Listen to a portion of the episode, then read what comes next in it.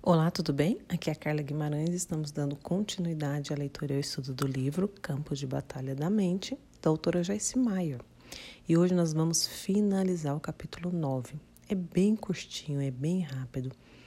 E o tema desse, desse sub, o subtítulo né, desse capítulo que nós iremos estudar é Uma Mente Imaginativa.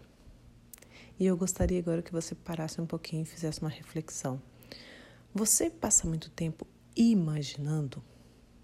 Imaginando o quê, né, Carla? Por exemplo, como que será o tempo amanhã? Será que ele vai ser chuvoso? Será que vai chover? Será que vai ser frio? Será que vai ser quente? Ou, por exemplo, como será que vai ser o boletim do meu filho, as notas dele? Ou como será que vai ser naquela reunião? Será que eu vou fechar aquele negócio? Será que eu vou conseguir? Como será naquela palestra? Será que eu vou conseguir falar naquela prova, será que eu vou conseguir tirar uma nota boa?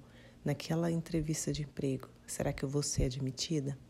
E aí, nós nós temos uma mania de imaginar, né? E essa imaginação acaba fazendo com que nós duvidemos. Duvidemos de nós mesmos e principalmente que nós é, nós duvidamos de Deus, do que Deus pode fazer do que Deus pode. É, porque a primeira coisa que nós temos que ter consciência é que tudo posso, porque Deus me fortalece.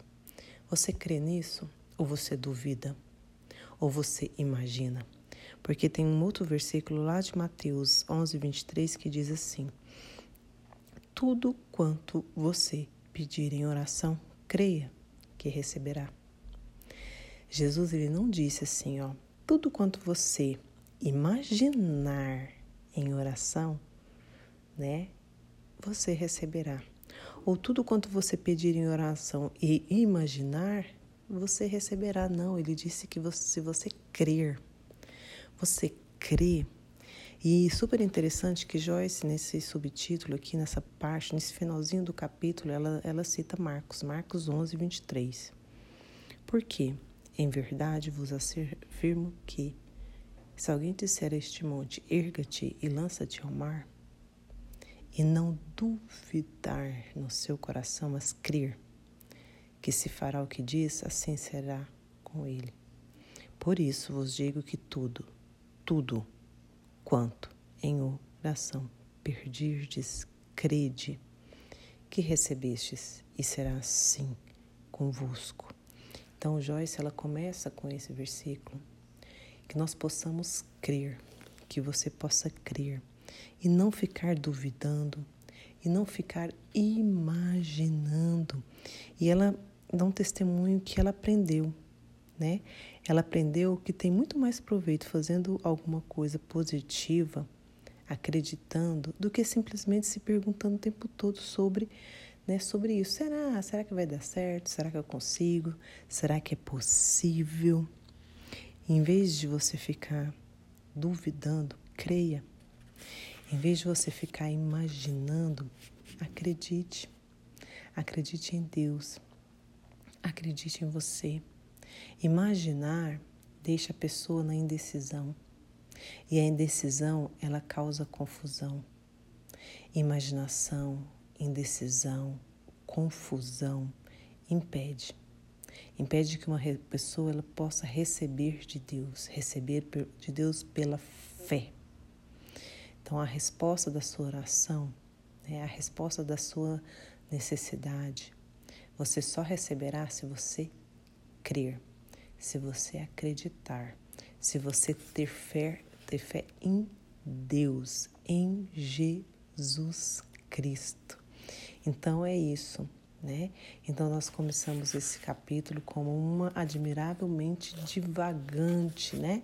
Que é aquela mente que ela não foca, que ela fica para lá e para cá, para lá e para cá, né? Que a gente possa ter foco. E a gente finaliza o capítulo né? É, que você entenda. Porque você ficar imaginando, você fica duvidando. Isso gera conflito, isso gera confusão, isso gera o quê? Aí você cria obstáculos para não agir.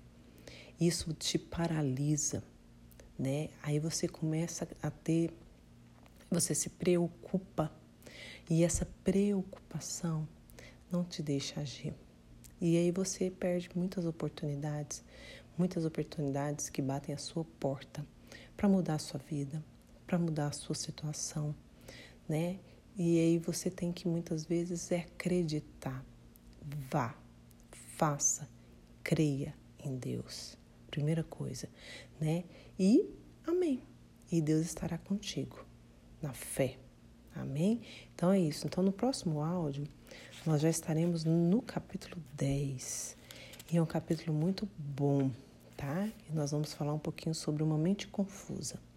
OK? Então um beijo, fique com Deus e até mais.